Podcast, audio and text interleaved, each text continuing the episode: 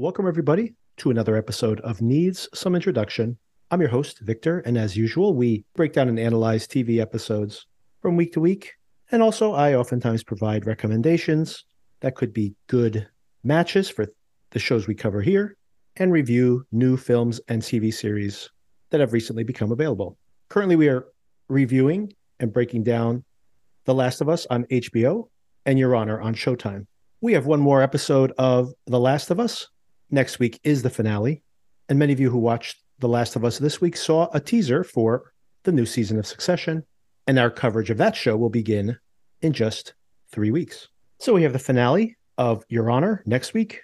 And then in that in between week, we'll be discussing other shows that are currently on the air. For example, the return of The Mandalorian, and in general, the health of the Marvel Cinematic Universe and the Star Wars television universe, and some of the shakeups that have happened at Disney recently that will impact those shows and what it means to the health of those franchises.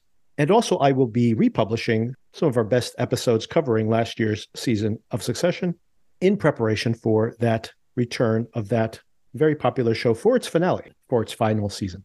And at the exact same time, we have just two more episodes of Your Honor on Showtime, a show that seems to be headed for a very grim and violent ending, I would predict. And immediately segueing into Yellowjackets, the hugely popular Showtime series from last year.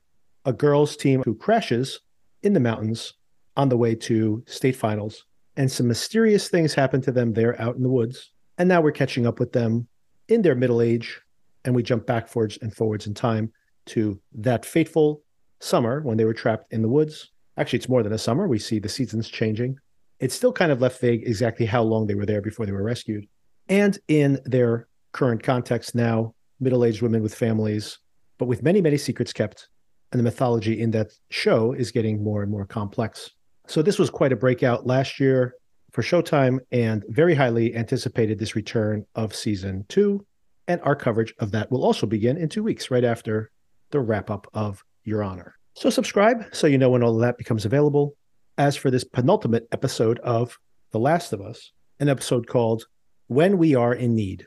And I'm going to preface my breakdown here with just a general opinion that I have been up and down on this show this whole entire season. It is exceptionally well made.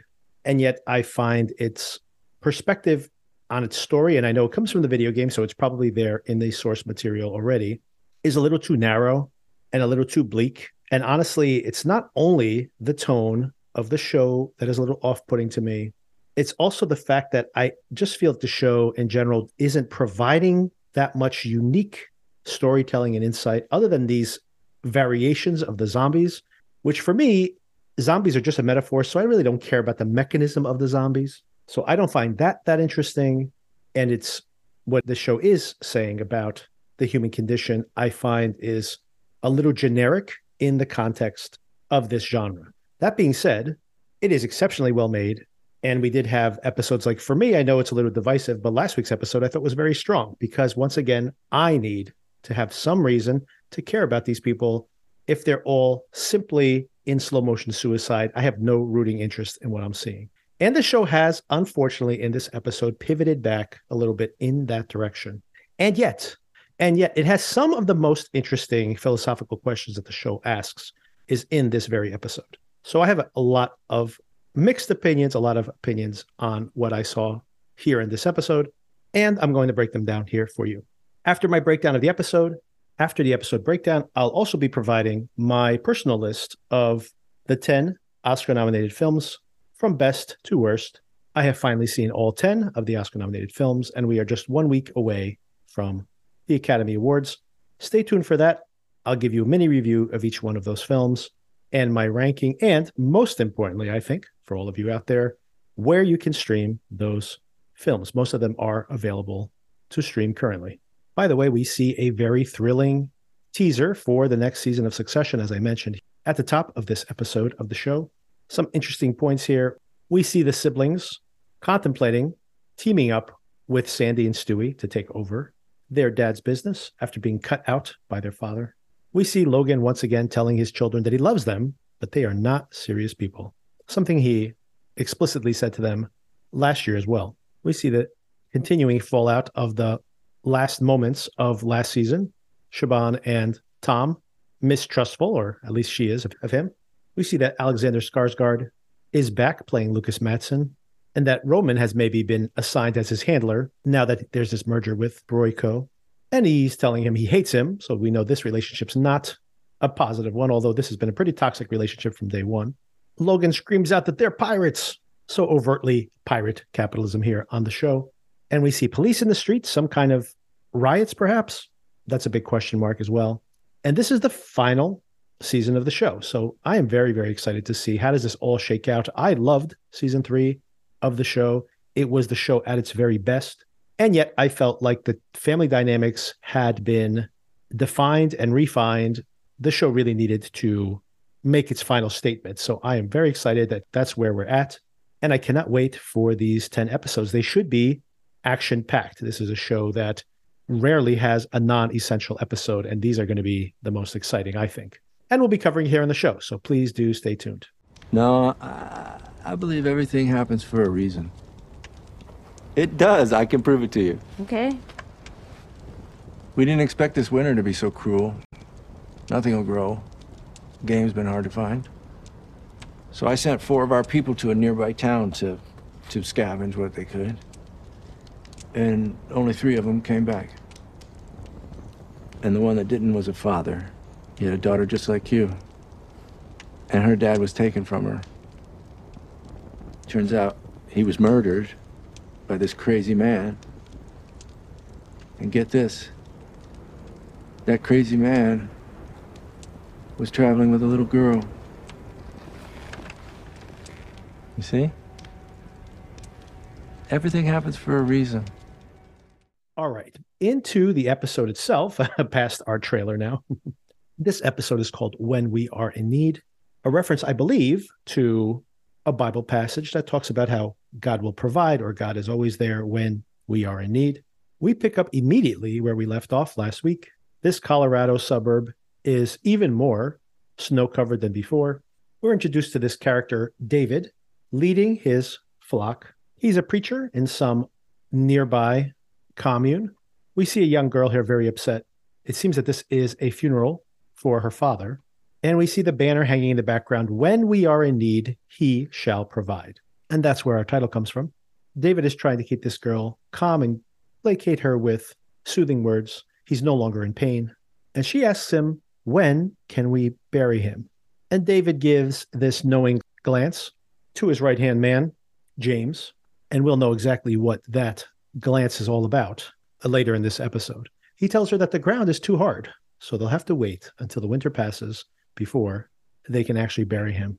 By the way, this character, James, is played by an actor called Troy Baker, who plays Joel in the video game.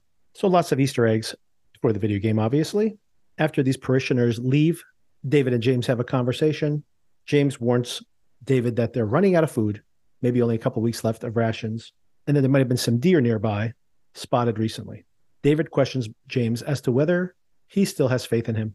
It's been a rough six months, apparently, and we'll find out just how rough that is. Meanwhile, Ellie is with Joel. Joel's wound is infected, as we would have assumed, given the wound and how it was treated. By the way, this is right out of the game. There is this point in time where you suddenly are playing as Ellie, and Ellie needs to find medicine to cure Joel. Ellie heads out with a rifle to look for food. She's apparently become much more self sufficient, perhaps here weeks on her own plus all the coaching she had been getting with, from Joel recently. I would have actually said this could even be longer, but of course, Joel's so sick, he could have only been in this state for no more than a week or two. And given the fact that what we find out about that funeral ceremony we saw earlier in the episode couldn't have been a very long period of time between these two episodes. Ellie spots a deer, takes the shot the way Joel told her to breathe and then pull the trigger. She gets the deer, but it runs off, and now she has to track it through the snow. It's actually David and James who spot the deer and are about to take it quickly before the hunter turns up. But Ellie gets the drop on them. David is very impressed. He didn't even hear her approaching. Once again, she has improved greatly in this regard. David immediately starts making a pitch to her. We actually come from a bigger community. There are women, there are children there.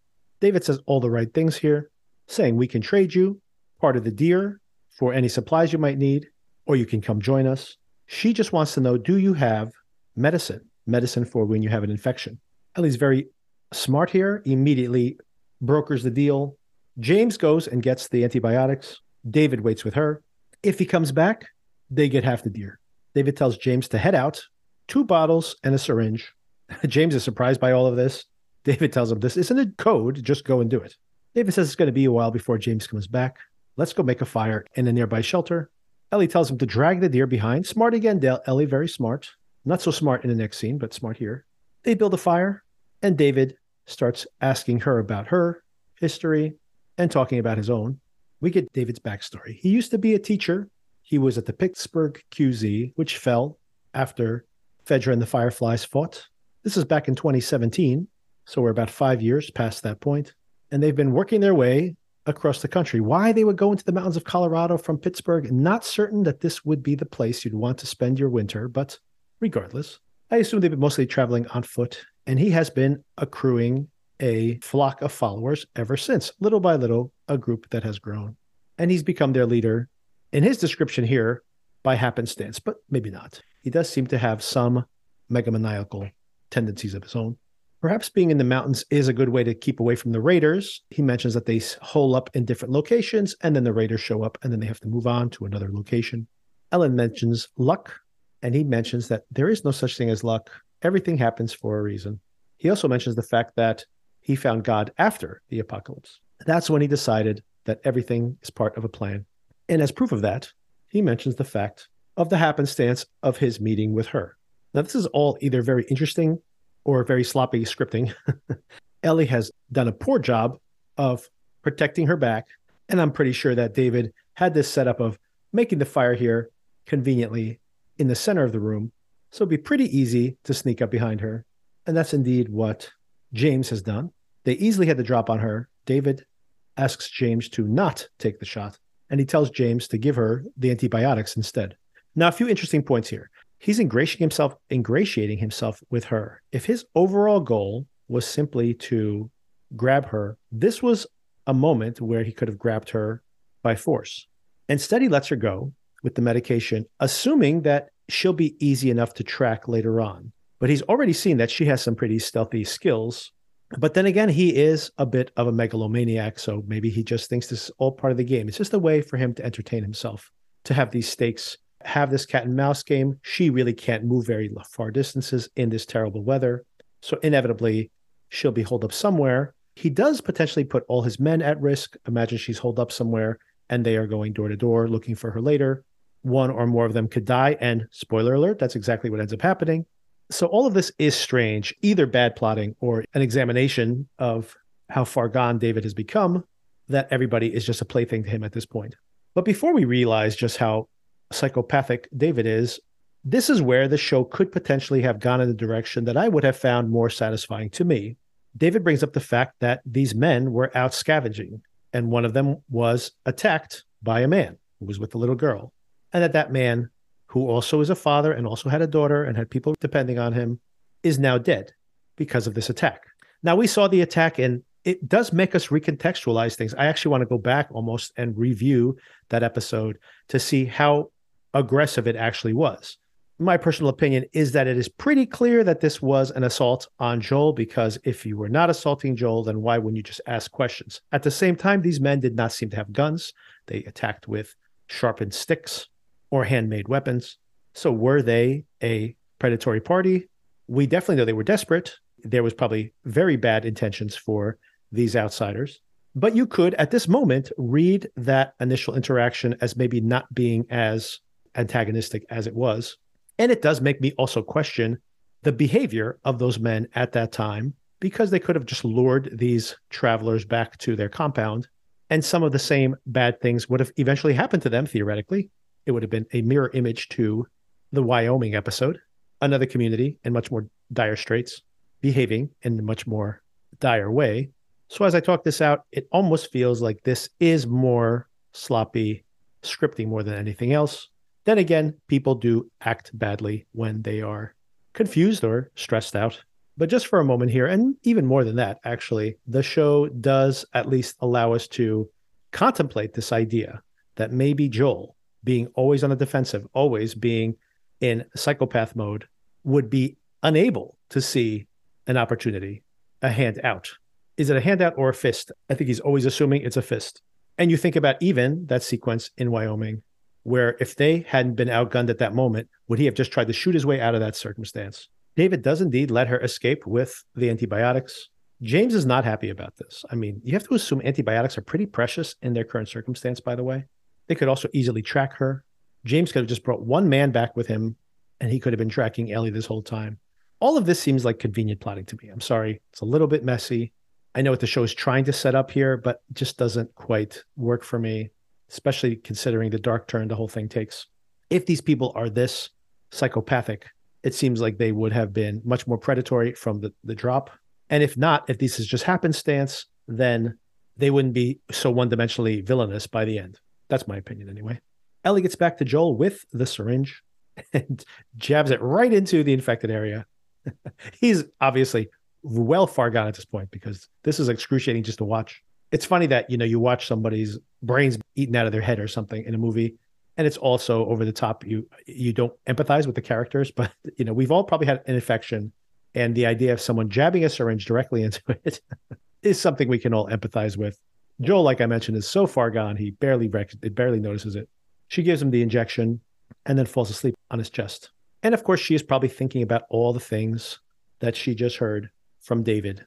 They've been so single mindedly concerned with their own well being. What has been the collateral damage of their actions? Back at the compound, we see a large serving of meat being brought to the cafeteria workers. And more foreshadowing here, they ask, What is it? It's just venison, which is true this time. They actually have this half a deer, but their wary looks when the meat comes in tells you a lot that we don't even fully know at this moment. David returns to the compound. Everyone in the compound is buzzing about these strangers that have been located and their resemblance to the attacker of Hannah's father. David tries to placate them all, but Hannah, the daughter, asks, Why didn't you just kill them? He doesn't like this sass and smacks her right out of her chair, as if that leering smile hadn't already clued us in to how creepy this guy is. This is yet just another indicator even her mom walks away and nobody reacts. So apparently, this is pretty standard practice. David does say that they're going to send out a search party to locate the man the next day. He also mentions to Hannah that you feel like you don't have a father, but you'll always have me. And that seems like almost a threat in this context. He has them all reciting a prayer, yet another method of control here, religion. And of course, the show has been exploring almost episode by episode different means of controlling a population. And here we have religion as one. It's the next morning. Ellie has woken up and given Joel yet another injection right in the stab wound of these antibiotics. I was wondering, where is the horse? Did the horse die or did they let it wander off?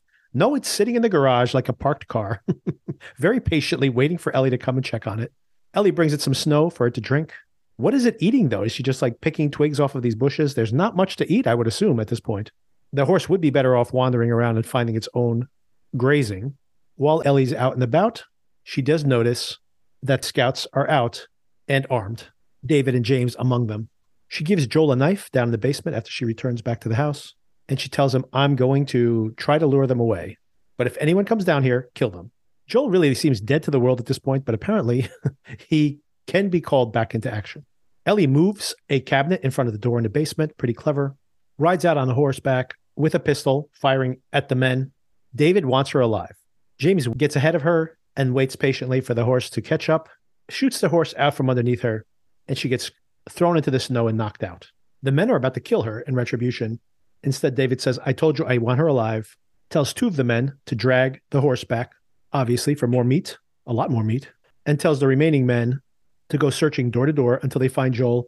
If they want vengeance so badly, go get it. One of the men pretty quickly comes upon the house where Joel and Ellie have been holding up finds the basement door behind the cabinet, and by the time he gets down there, he finds the bloody mattress, but Joel nowhere to be found. But Joel's superhuman survival instincts kick in, and he stabs this guy with the knife that Ellie had left for him, right in the neck. Ellie finally wakes up. She's been imprisoned back at this resort where this colony is holed up. This is when David begins the seduction of Ellie. He seems to be offering a new home and a new place.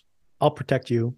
But there's something malicious here. I had hinted at, I, I don't know where I picked this up from in the trailer for last week, but I had hinted at the fact that there hasn't been any signs of sexual violence yet on the show up until this point.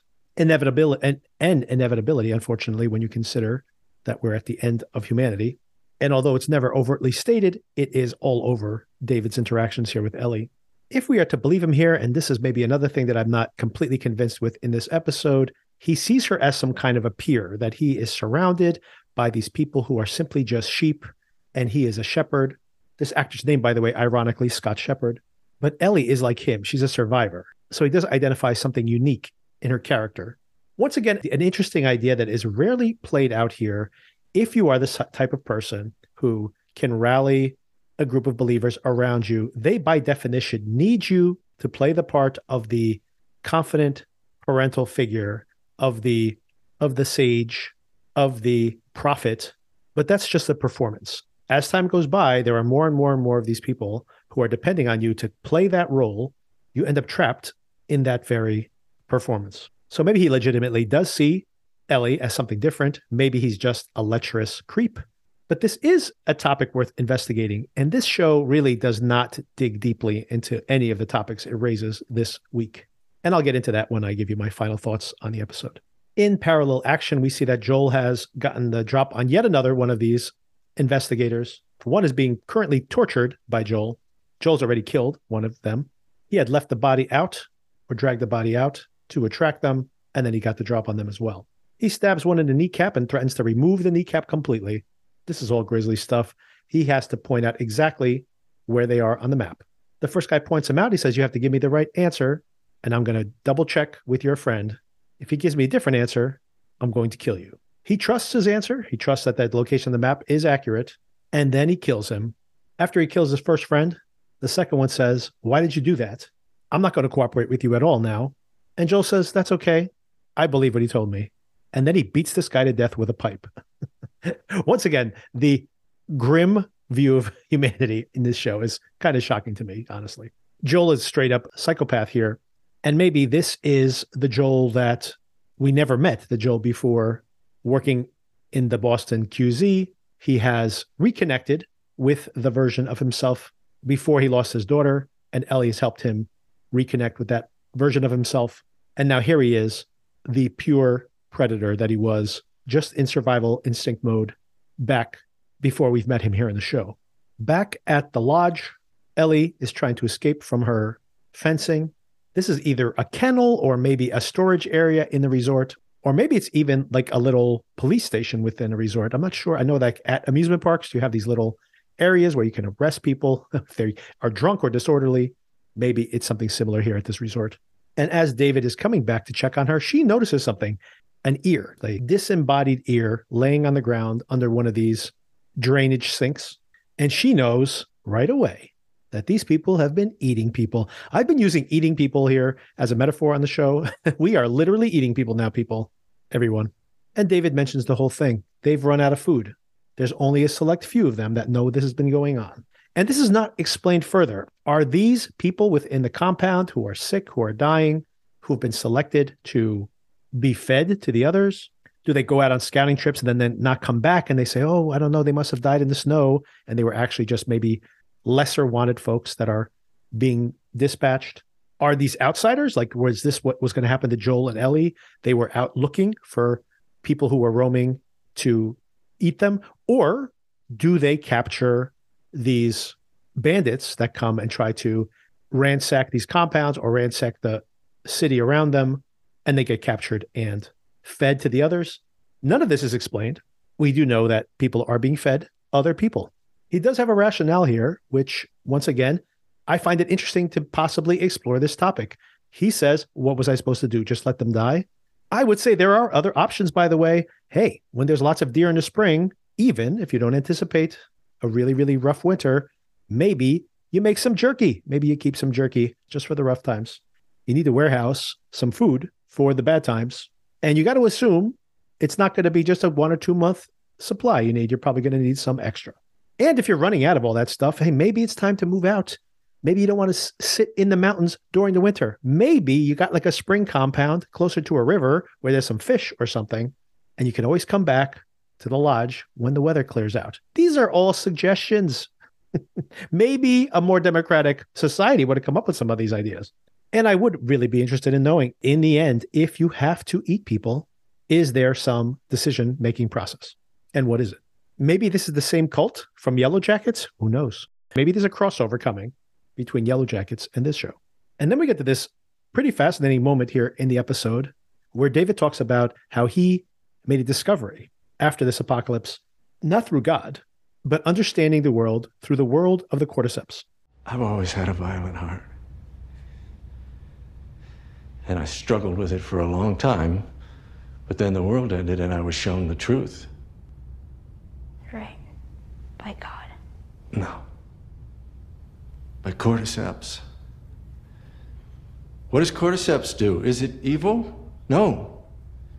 It's fruitful, it multiplies, it feeds and protects its children, and it secures its future with violence if it must. It loves. Why are you telling me all of this? Because you can handle it. The way the others can't. They need God. They need heaven. They need. They need a father. You don't. You're beyond that. I'm a shepherd surrounded by sheep, and all I want is an equal, a friend. He wants an equal. And Ellie is that candidate. This is like grooming 101, it sounds like to me. Very troubling that this guy used to be a teacher. I don't know what kind of relationships he had with, with his students. Now, there is something in Ellie that is violent and dangerous for sure. And I think we are supposed to see her as potentially a savior, but potentially as dangerous as she is useful. And it's interesting that we have seen multiple times throughout the course of this show her fascination and love for the grisly, for the violent, for the grotesque. And last episode was kind of a corrective to that. It seemed like, for example, the pleasure she took in killing that mushroom zombie in that basement under the Cumberland Farms early in the season. It may be a revenge that she was getting for the other zombie that killed her close friend. And we see that there was probably some significant trauma that we're not even clued into yet that occurred as she watched her friend turn while she was spared. So it seemed like last week was almost an origin story for this twisted, her twisted fixations. You see her be truly predatory here. And it gets worse from this moment on. But it begins with her understanding this leering interest that he has in her, using that to bring him close, breaking his finger and trying to capture him, and then reaching for the keys. But he is able to keep the keys away from her and actually smacks her head into the cage. And at this point, he turns on her and has decided that he is going to cut her up and serve her to the rest of his flock. Meanwhile, we see that Joel has arrived at the compound. The assumption here, watching the show, of course, is that this is going to be Joel's big moment to rescue Ellie. As the creators of the show mentioned in the featurette that comes on afterwards, they wanted none of that. Joel starts investigating. He's followed this blood trail into one of these lodges.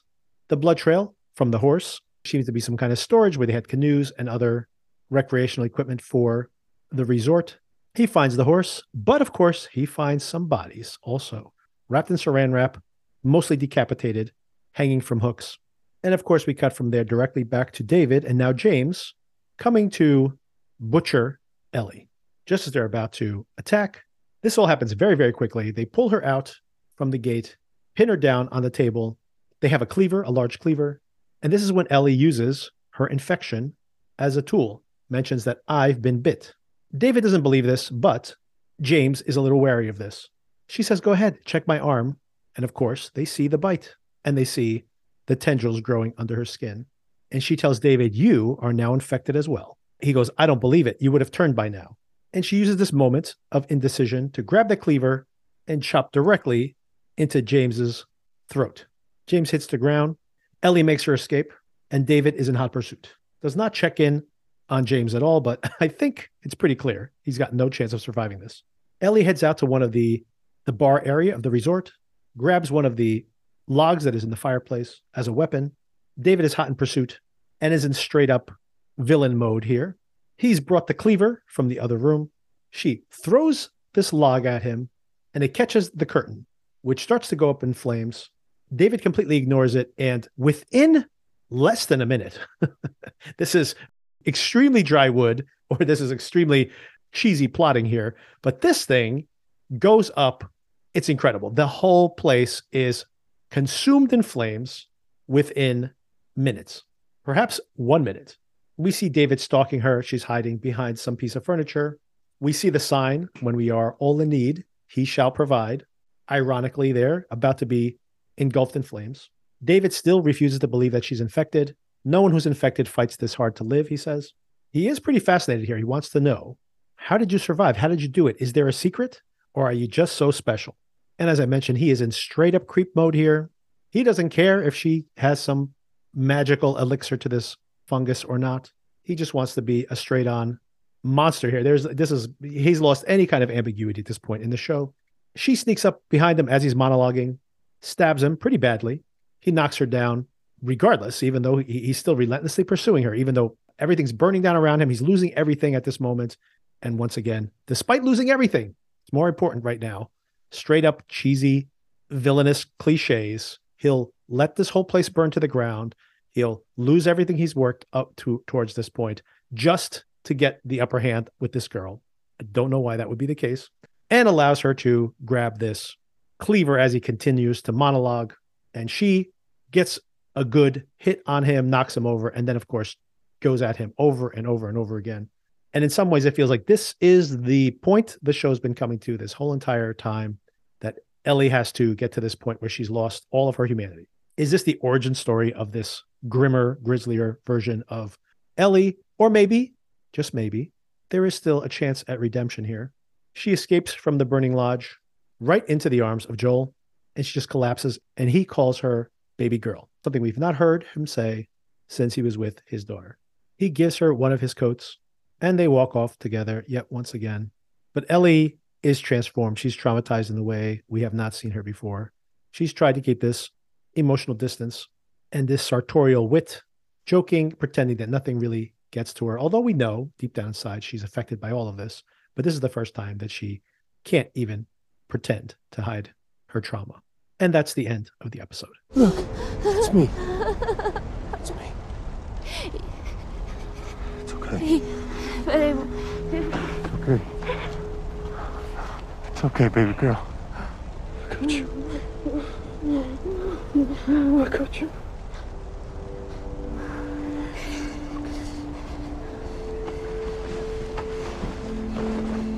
All right. So I've hinted during this entire review some significant qualms I have with this particular episode. I think people are going to love this episode. It's probably what they come to the show for. The whole sequence at the end is thrilling. It's very suspenseful. It's very exciting to watch. But maybe I'm putting my finger on it just now at this particular moment. In the game, so many of these side characters, for example, the villains in Kansas City, and of course, these characters here. I have not played the game, but this is from my research about it. These characters really are not fleshed out. They simply are the bad guys, and you have to kill them to move on to the next level. And the show has attempted, I think, to expound on these people, to show more about the different ways these different groups of people are trying to survive. And honestly, once again, this might just be expectations from HBO's reputation at providing grade A content, that there's an opportunity here to explore all these themes in fascinating detail. These are the different mechanisms of survival. Are you like Bill and Frank who hole up together? Are you the Fedra agents who believe in law and order above all else? Are you the Fireflies who are these revolutionaries, but potentially don't have a mechanism of control once you liberate a city, for example, and then the downfall that comes from there? Are you these vigilantes in Kansas City with no allegiance to anyone, eventually just lead to the full societal collapse? And even the folks who live up in Jackson, Wyoming, who've created this utopian society, but now need to keep everybody out out of fear of losing what they have, understandably, considering that every other method has failed. And now you have David here, literally a false prophet, someone who has used God to acquire a following, but really is just using this society's need for some kind of religious belief and inspiration to potentially sexually assault some of these girls when his true religion basically ends up being the religion of the cordyceps, which honestly seems to be almost the organizing principle of this show that in the end, we're all just like the cordyceps, just coming up with any excuse to survive. All of these ideas, by the way, I'm not just being negative about these different philosophies. I want these philosophies to be explored. I feel like they are raised in the show and then not explored significantly. And I also feel like there is no reason, just with a few more lines of dialogue, that we see David could be more nuanced in his own characterization. He becomes a one dimensional killer at the end of this show. And the simple fact is, even the bad guys in the real world, I mean, think they're the good guys. So we need to understand what drives somebody. They're not just these villains who are just like, I can't wait to do more villainy tomorrow. There's got to be some organizing principle.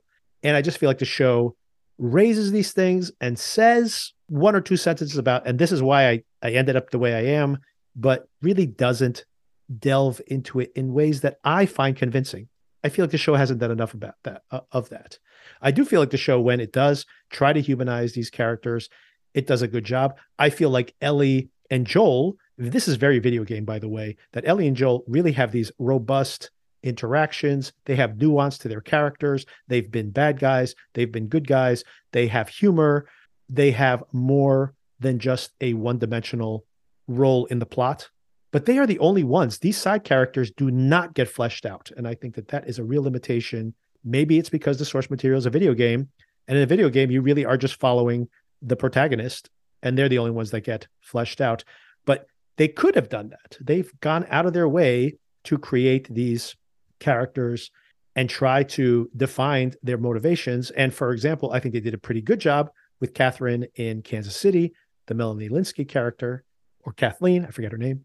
But I feel here this was really, honestly, such a generic villain and by the way, could have been a really, really fascinating character. I didn't buy it. I really didn't buy almost any of this. I also didn't buy just some of the decisions that were made. I didn't buy how quickly the lodge burns down. Like even that is just so cheesy. It just I didn't buy it.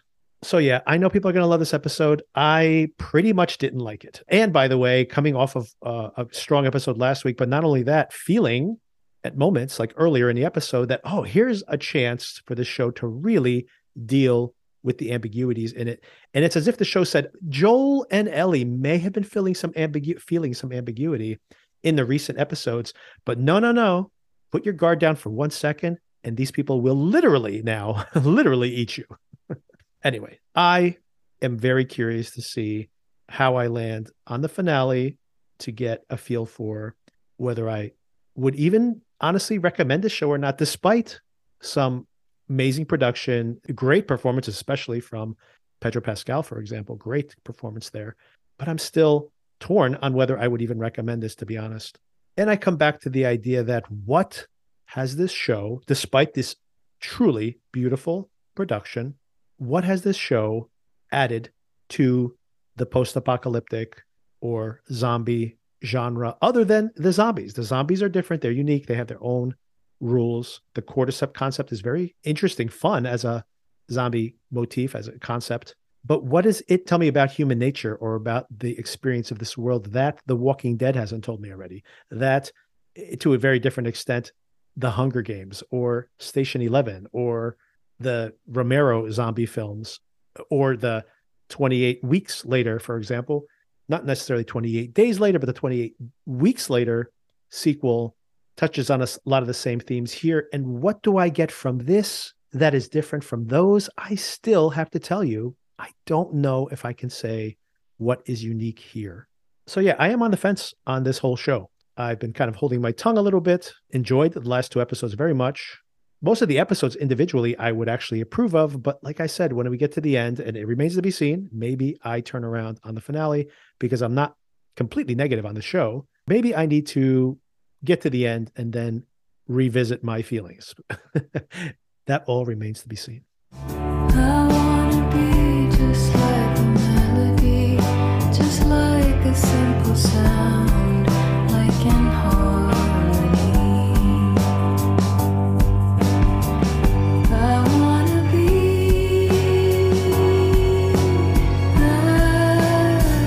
All right, so here, completely apropos of nothing other than the fact that the Oscars are coming around. If you're still hanging in there with me, if you didn't tune out because I gave the show a negative review, a completely separate topic. I have now seen all 10 Oscar nominated films, and I wanted to tell you my ranking of those 10 films, and more importantly, for you all out there, where you can watch them. So, a couple caveats here. I am going to save my number one and my number 10 movies for the end, my highest rated and lowest rated titles, because I might want to talk to, about them in a little more detail.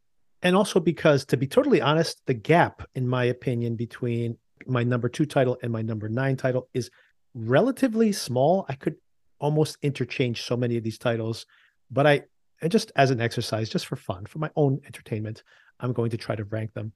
And lastly, this is not my top 10 list. I used to watch a lot more movies when I was younger. I would make a top 10 list. My top 10 list would rarely have any overlap, or not rarely, but occasionally only have overlap with the films that were actually nominated for Best Picture. I do not get enough time now that I'm a parent, honestly, mostly to see as many films as I used to. So I'm simply ranking these. I'm not saying these are my 10 favorite movies of the year, just to be clear.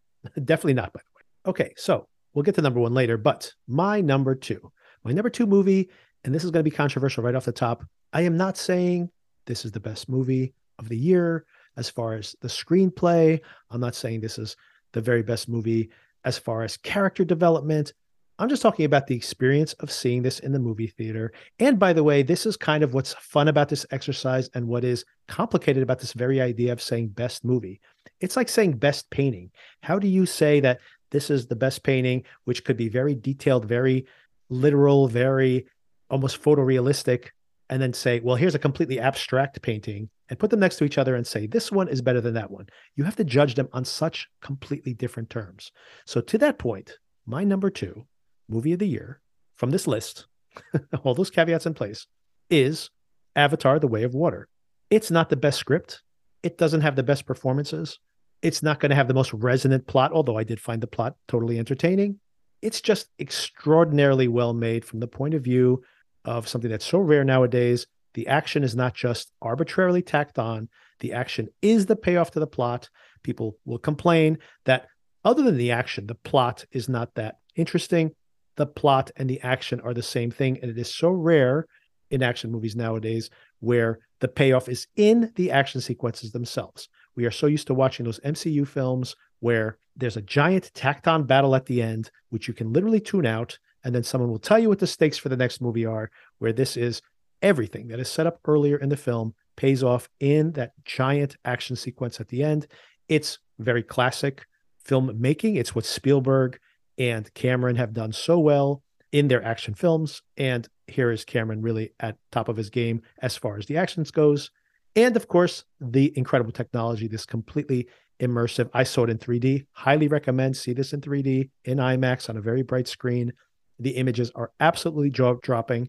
And whereas 3D did not take off after the Avatar film, we now have tens of millions of people out there who own augmented reality headgear or virtual reality headgear and I look at the middle sequences of this film, and if anything, I believe 10 years from now, 15 years from now, this is a blueprint for these kind of immersive worlds that we will be interacting with. And Cameron, once again, leading the way. And this is going to be a touchstone for all of that. So, for all those reasons, I think it's going to be technologically important.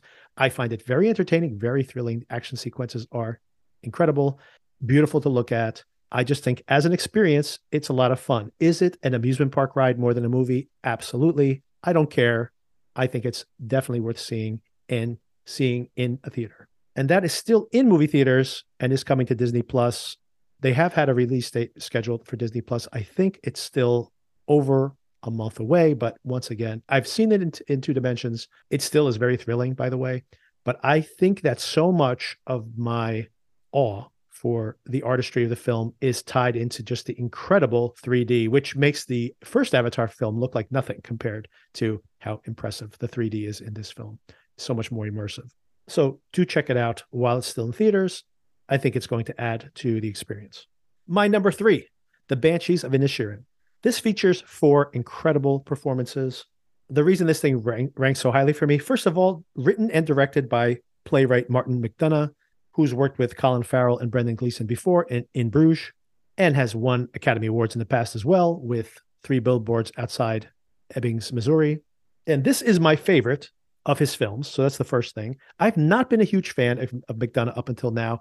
His performative machoism seems a little contrived to me. And maybe that's the point, but it's a little too one note in general for me. But this film, which is about how small differences can lead to lifelong vendettas in the context of, for example, the Irish War for Independence, which is raging just off the coast of this fictional island in this film.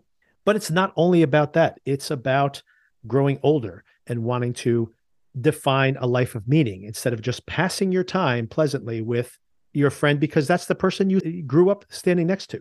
It's about this kind of killing you with kindness, this version of passive aggressiveness that if I just act nice to you all the time, that you just have to be nice to me in return. And that the kind of oppressiveness that that leads to, and paralleling that between these two different characters, Kerry Condon and Brendan Gleeson, being pursued by these two very parallel and yet very different men, Colin Farrell and Barry Keoghan.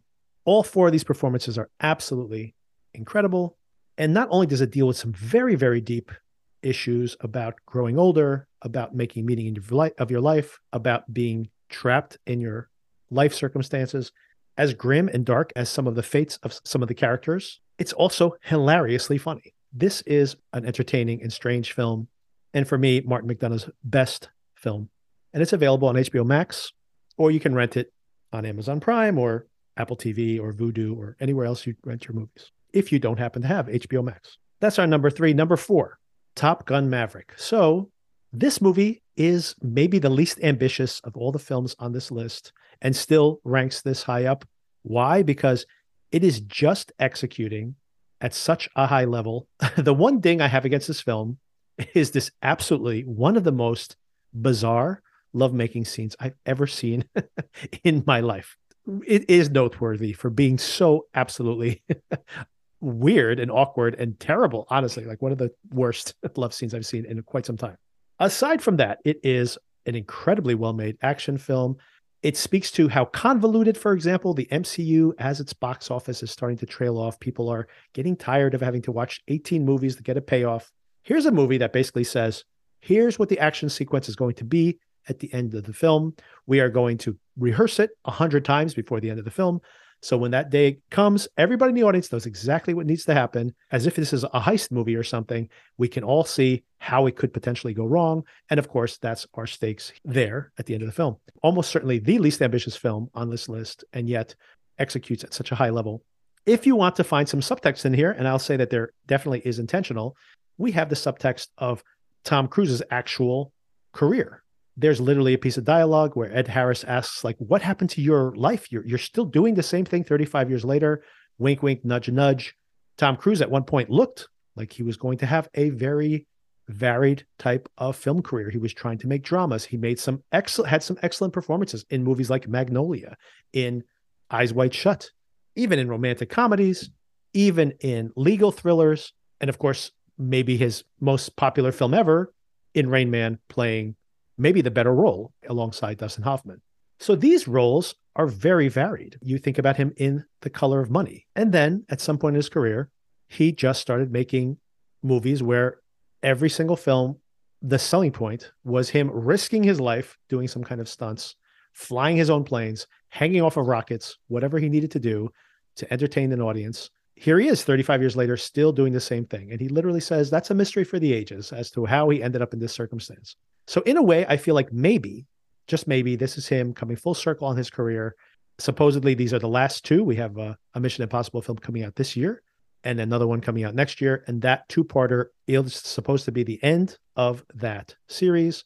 He's supposed to make a film in space also. Potentially, that one's still on the agenda. But maybe after this batch of two or three films, this is maybe his farewell tour to being the young action hero Tom Cruise and maybe he will now move on to other films like Collateral. Hey, another one just remembered. Let's do something different. Let's let this guy end his career playing interesting non superhero characters. and I do hope that maybe this is his way of winking at the audience and saying, please let me move on. So if you're looking for subtext, there's some. But beyond that, it is a very, very entertaining and rewatchable and simple story. And I say that in, to its credit. That's our number four. Our number five. Now, this one is possibly the film that will move up the highest in rankings, or maybe I'll forget it someday. I have a feeling, if anything, it's going to climb. And this film is Tar. It's available on Peacock. Oh, if I forgot to mention, Top Gun Maverick available on Paramount Plus, also available to rent through your usual services. My number five, the movie Tar, available on Peacock to stream or rentable through all the usual platforms. Now, this film is a long and sprawling story, incredibly detailed. So many people believe that this is based on a, a, real person. Not only is this something that gets Googled all the time, I've literally had conversations with the same person multiple times telling them, no, this is not based on an actual person. And it's pretty amazing because Todd Field, who wrote and directed this film, was not familiar with this world at all beforehand, was handed a specialist and wrote this script and made this film, which feels so detailed, so believable in every possible way. And of course, features one of the absolute performances of the year, maybe of the decade, Cate Blanchett, who's such a great performer in general and giving almost certainly the best performance of her career in this incredible film, which I think is so watchable, even though it is utterly inscrutable simultaneously. Her performance is incredible the world it creates, it is this incredibly detailed view of being a conductor in this modern world represented here in the film. The music is great, but it's not the focus of the film. Really, it's about this woman and her ego and the way she abuses her power. But it's not only about that, also, it is a ghost story. It is a satire on this type of film. It is a metaphor for Todd Field making a film you have this conductor who is someone who simply orchestrates the orchestra, tells the orchestra, you need to be a little faster, you need to be a little slower, you need to be a little louder. The way she describes her own work is that she provides the experience to the audience.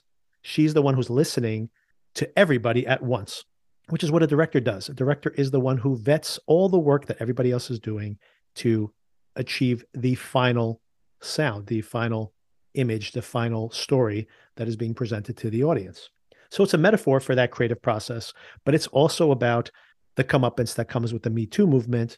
But by making this a woman who's sexually harassing other women, it complicates our view of that as well. It gives us no easy answers. It simply puts us in the midst of it. It has a darkly hilarious punchline of a finale. There are theories that chunks of this film don't even really happen, and people are parsing out the color schemes, the imagery between one and another, the pacing, the logistics of certain scenes, and whether these are some kind of death dream that we're seeing in some cases, or we're in a fugue state of some kind. And there's definitely elements where it's at one point in the film, probably for a 15, 20 minute stretch, it feels like it becomes a straight up horror movie. There are people who disappear from the screen. There are people who could be ghosts that we're are haunting our protagonist. The film is doing all these things at the same time. And the reason it's here in the middle of my list is because it is such a unique experience, but its strengths are the same things that are its weaknesses. So it's very hard for me to judge where I should put this on the list. Its inscrutability is what makes it so utterly fascinating, but then is it just perhaps not thought out enough? And I've only seen the film once, so maybe if I see it a few more times, I would come up with a more solid consensus. But since I'm confused as to whether I want to overrate this film or underrate it, I have it here in the middle. I'm kind of cheating. I'm not making a choice. So I just stuck it in the middle here. But it is possibly the film that I think will climb the most in my estimation over time. And once again, it's available on Peacock. It's called Tar. Where are we now? Six, my number six, just premiered on Hulu this very week. It is Triangle of Sadness, directed by Ruben Osterlund, who wins, I think, his second Palme d'Or at the Cannes Film Festival for this satire of the modern power structure of the world, where you have these extremely, extremely rich people, in the estimation of this filmmaker and the, of this film itself, are completely clueless as to the pragmatic running of the world. And then the people who basically do the work, the labor force, and how there's this huge distance between the people who do things and the people who own things simply because they either stumbled into it or they inherited this p- position of power. Set on board of a ship, which is a metaphor for society itself, and there is a comedic centerpiece where there is vomit and shit flying all over the screen because the lunatics are running the asylum. These people who have no clue as to the pragmatic, the logistics of anything, are putting their foot down and telling everybody else how to do their work based on their own single minded view of themselves. And of course, leads to disaster. But it's not only about that, it's about gender dynamics. It's about how youth is a currency to the wealthy, as you see these models who are also on this cruise because they're pretty.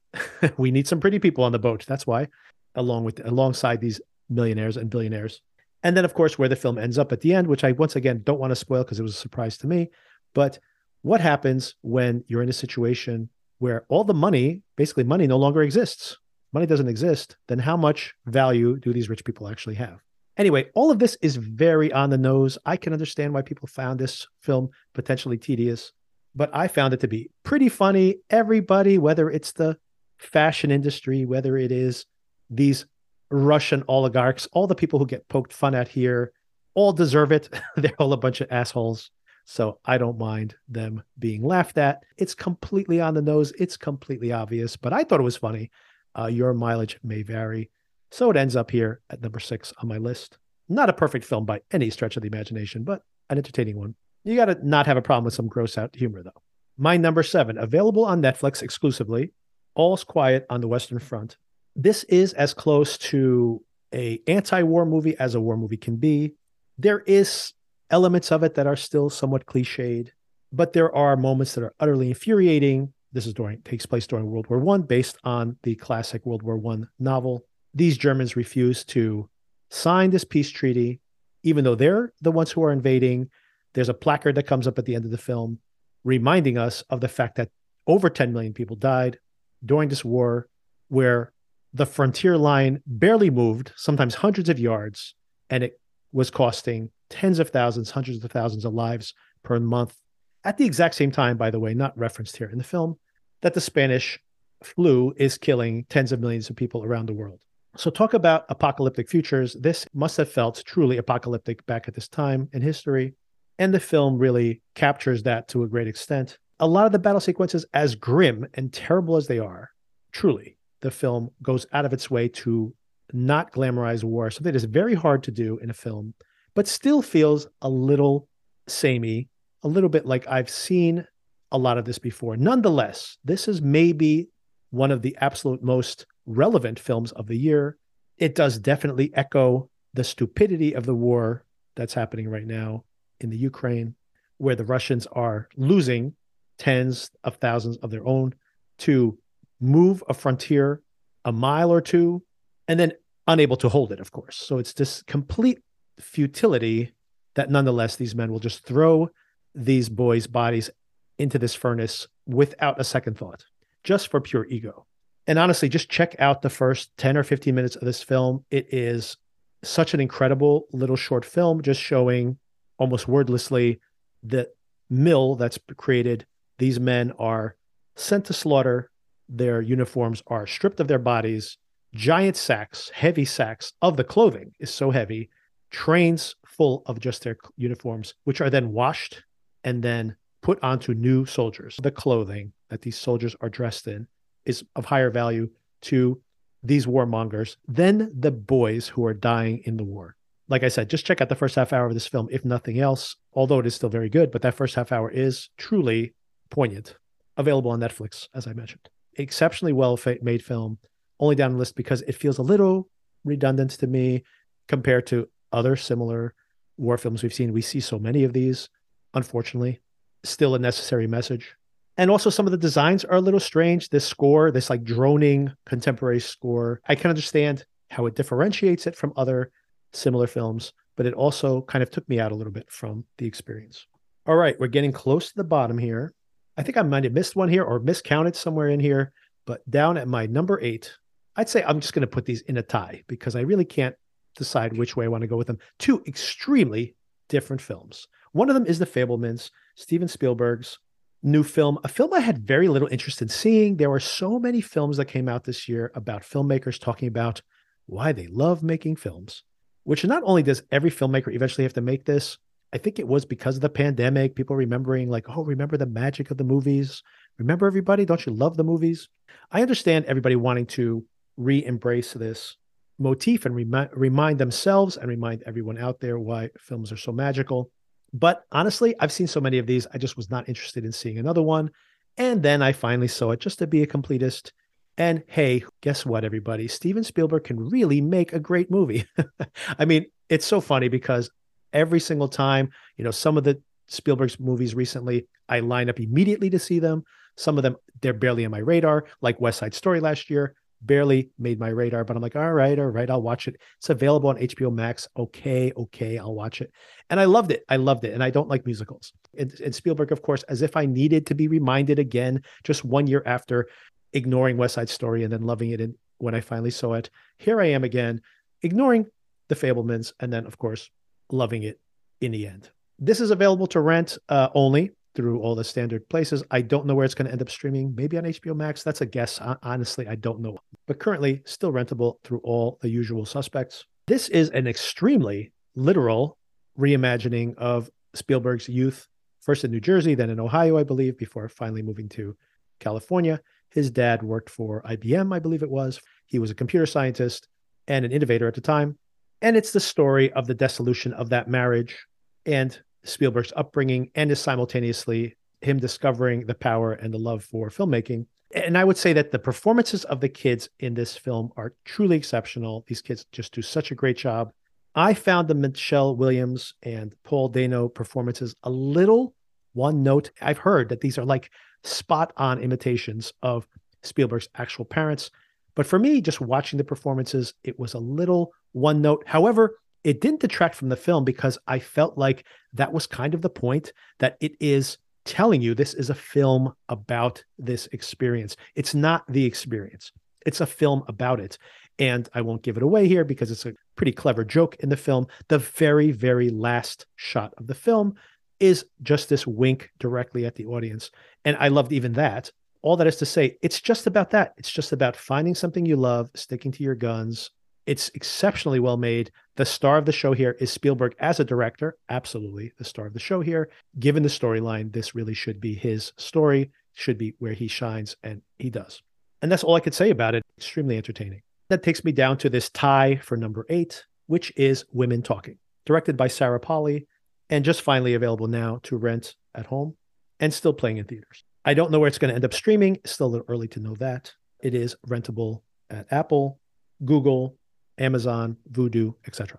And this film features a truly stacked cast of Claire Foy, Rooney Mara, Jessie Buckley, Judith Ivey giving an incredible performance, Frances McDormand in a small role, although she's a producer on the film as well, and Ben Whishaw, written and directed by Sarah Polley, got a nomination for the screenplay, but not as director, unfortunately, for Best Adapted Screenplay, adapted from a novel as well. This story is about a bunch of women talking they live in this Mennonite community, and it turns out the women have been being drugged and raped. And this is based on a true story, a Mennonite community that migrated, although in the movie they're still in the United States, but migrated from the United States to Central America. Eventually they moved, maybe not dissimilarly from the Last of Us conversation, where we have this moving religious community. And I think this is revealed pretty early in the film, but I would say it is a little bit of a surprise. I won't go into details as to the time period that the film is taking place in. As you're watching the film, you feel that this is a period piece, and it is, but you probably have an assumption as to what that time period actually is. And then things start to reveal themselves slowly over the course of the first third of the film, let's say, when we finally realize, oh, there's a historical reference, and we suddenly realize exactly when we are. And that is surprising because it's almost as if the film is saying that these, unfortunately, are conditions that women have been dealing with for hundreds of years. And that is what is being played out there subtly in this ongoing revelation or this changing target of what our expectations of the time period are. The film is beautiful to look at. It's really uses its scenery well. Although, really, and this is my ding on the film, it does feel like it easily could have been a stage play, although it does expand the world somewhat with some of these really beautiful landscapes. But in general, it is a little stage bound, I would say. The performances are a little variable. I think all the women give really strong performances, but Judith Ivey gives a truly great performance here. I think not nominated. None of the women I think are nominated, which is understandable because it's such a large number of women, the ones I've mentioned, plus even more, who all just give this standout performance. And I'm sure they all split each other's vote.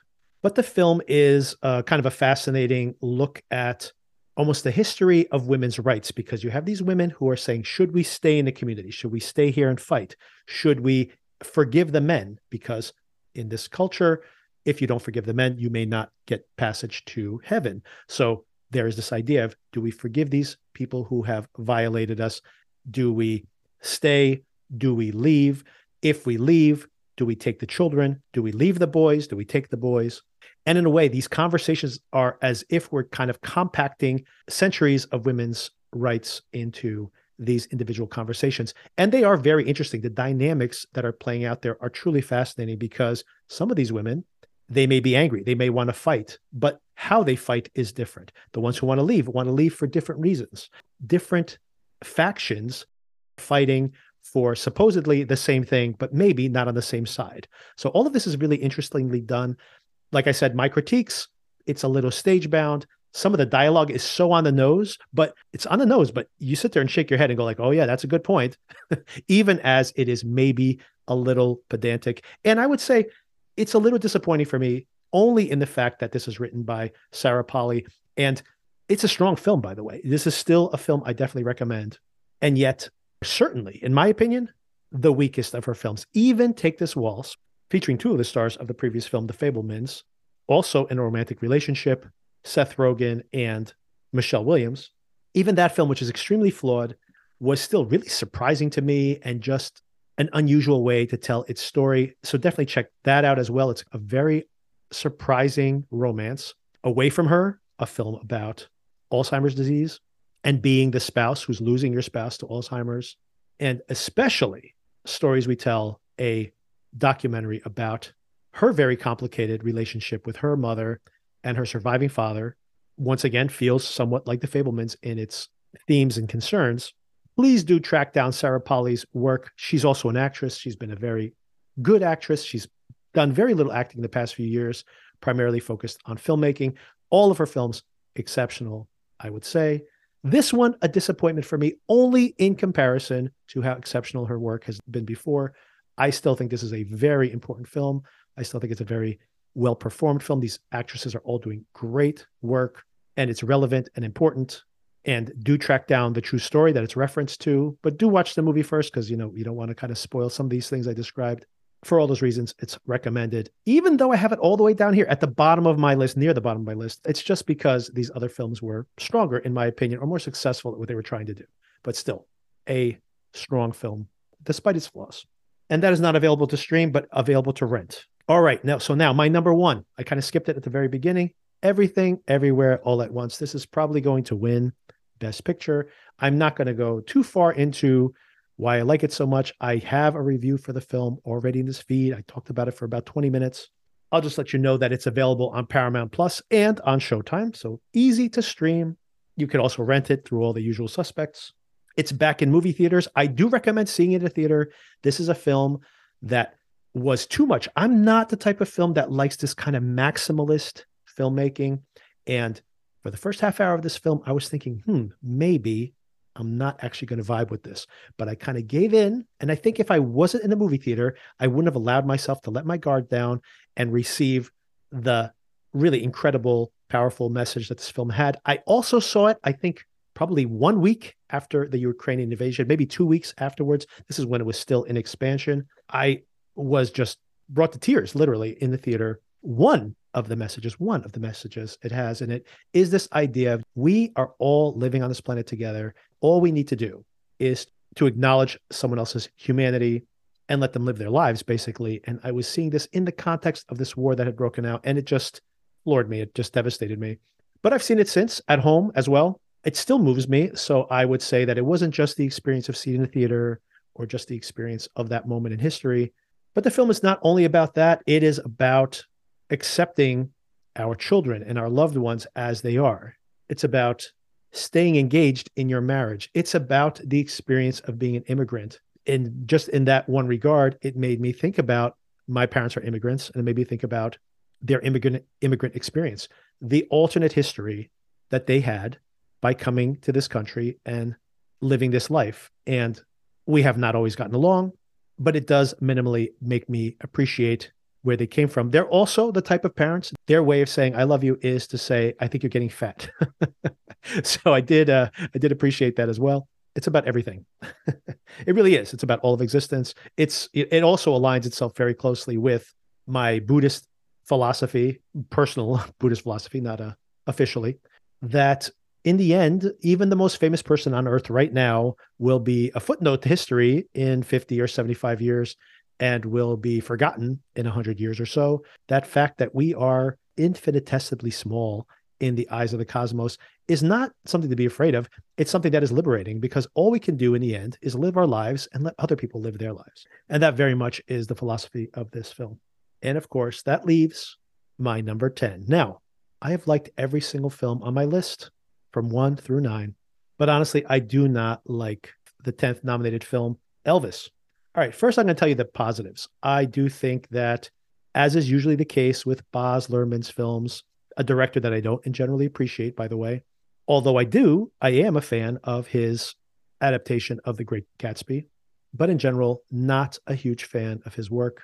But I am a fan of Austin Butler's performance as Elvis.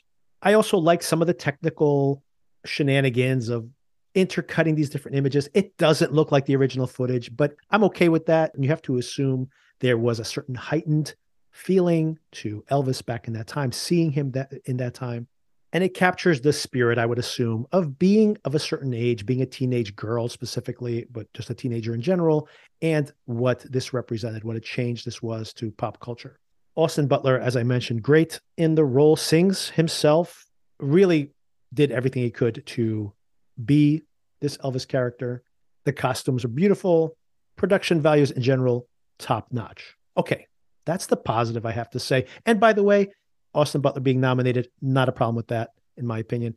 The costume design, the cinematography, I'm fine with all that. Maybe not a huge fan of the editing in general. There's a lot of editing. I'm just saying it's not necessarily good or not.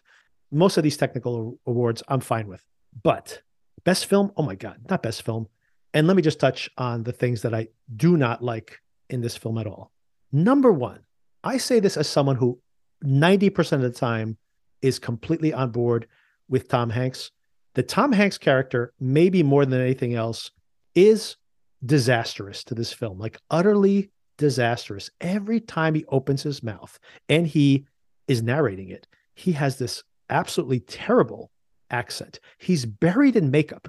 Tom Hanks is one of the most recognizable actors in the world. He's not a character actor. That is not what he does. He's not one of these chameleons that I'm like, I didn't even know that was Tilda Swinton in that movie. I didn't even recognize her. That is not Tom Hanks. Tom Hanks is Tom Hanks in all his movies. Even in Forrest Gump, he's mostly Tom Hanks, a variation, an alternate history of Tom Hanks. And this character is a disaster, a total disaster. And he's on screen way too much. Even when he's not on screen, he's narrating. Every time you hear his voice, every time you see him on screen, it derails the entire film. And that is most of the film. Only problem number one. Problem number two, I would say in general, I am not a huge fan of Baz's style, but I think about his crazy eh, 20 first 20 minutes of like Moulin Rouge or something. And even though I, I do not like that, it's it's nauseating and excruciating to me to watch that. It is still a stylistic choice choice, and it is cramming storytelling into your eyeballs. It serves a purpose. Whether I like it or not, it serves a purpose even by his standards, this is pretty subdued. It's almost just a traditional rock and roll biopic. And worse than that, it is absolutely generic, a rock and roll biopic as you can make. It hits every single beat that we've already heard in every single other rock and roll biopic. And then on top of all of that, this question I always ask myself after I watch something, what was the purpose purpose of that? This story manipulates actual factual elements of Elvis's story and to what end? It wants to tell this story in which Tom Hanks' character, Tom Parker, is the villain, has completely strangled Elvis in his career, has trapped him working incessantly. Not only is it a completely cliched version of telling this story, it's not really backed up by history and it's just not interesting. Instead, this is my version of it. So obviously, it's just my personal opinion, but I think about the Elvis character and so many other of these tragic rock and roll figures who have these personal demons, who desperately try to achieve fame. And then once they have it, it's never enough. It's that need, that need for more and more and more, and the fact that it's never enough. And also this need that Colonel Tom Parker had that no matter how much success he had, no matter how much money he had, he always needed more. And an addict who was a workaholic and a gambler. And you think about Elvis, who was a womanizer and addicted to food, addicted to drugs, addicted to fame. And the idea of these two relentless appetites running into each other and destroying each other in the end is a fascinating story which is unexplored here. It's not even an interesting take on it. I'm not saying that my version of it is the only story to tell, but at least it's a story to tell instead of this completely generic story that manipulates historical facts to come up with a narrative. And that narrative is as utterly generic as it can possibly be. People have made this analogy before. You can watch Walk Hard, the satire of rock and roll biopics, and it literally has all the same plot beats that the Elvis film has, which is shocking that after all this time, that's as good as you can do is to copy a satire of a biopic. It's it's less original than the Dewey Cox story, uh, uh, Walk Hard, which track that down. That is absolutely hilarious. Elvis doesn't even work as a satire of itself. It is dull. I mean, it is dull. It doesn't even pick out some really good deep cuts of Elvis. It is just doing his most famous songs. I mean, it really was so unimpressive to me in every possible way. So that's the one film I give a negative review to. I know people love that film. Some people love that film. I would just say that, you know, if you're a younger viewer and like that film, do track down. Oh, I, there's there are documentaries. Maybe I should track one down that I like the best. But there are way more interesting introductions to Elvis as a persona and Elvis as a musician and his music than this film. All right, so that's my list. Once again, everything, everywhere, all at once. Avatar, The Way of Water, The Banshees of Inisherin, Top Gun, Maverick, Tar, Triangle of Sadness, All Quiet on the Western Front, The Fabelmans and Women Talking down near the bottom of the list, and then Elvis at the very bottom. And by the way, just to be clear, everything from that two through nine position, they're all films that are like a seven and a half, a seven, on a scale of one to 10. So they're all solid films. By the way, seven and a half for me is a, is is a good film, right? I, I, I only give a film like that gets an eight is absolutely one of my favorite films of the year. A film that gets a nine or a 10 is like one of the best films I've ever seen. That's my general ranking system. A 10 is like a perfect movie, which is by definition almost impossible. A nine is nearly perfect and definitely one for the ages. Like it's going to be on my decade list or competing to be on my decade list. If I give film an eight, that film is definitely going to be on my top 10 of the year, almost certainly, unless it's an incredibly packed year. And then everything, uh, you know, in the seven to eight range, anything in there, even a six, a six is okay. I'd say it's fine. You could check it out if you like. Seven to eight, anywhere in that range, it's a solid film. It might make the top 10 at the end of the year if it's not a great year for films. And by the way, that's basically where everything, you know, everything from two through nine on my list is in that range uh, except for maybe Tar, which could like end up being a nine once in retrospect. I, am not uh, convinced on that yet, but, it's possible Tar could jump to the top of my list or near the top of my list. Everything er- everywhere all at once. It number one is unqualified in that nine range. It's definitely nearly a perfect film for me, or at least my experience of it. And uh, and then Elvis is like a five or something, which is like half good, half bad, and the good parts are like probably Austin Butler's performance, for example, and most of the rest is not great, in my opinion. So these are good films. I just want to be clear that the films I put near the bottom are not bad. They're just, uh, except for Elvis.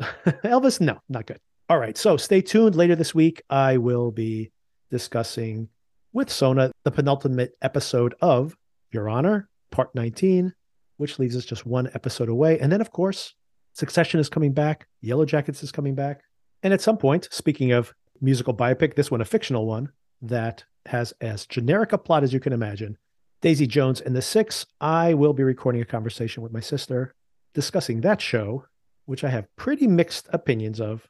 and that'll be coming up in one of these upcoming episodes as well. I hope you enjoyed the show. Subscribe to us, and you'll know when those episodes come out. Check out the Academy Awards next week, or don't. I probably won't, but I'll probably watch all the best clips afterwards. And we'll see if there's any outlandish shenanigans this year, whether it be celebrities slapping each other or the wrong film being given the uh, award for Best Picture. The awards have not had the best reputation the past few years, but we'll see what craziness happens this year, if any. Anyway, enjoy all or most of that, and just like a simple sound.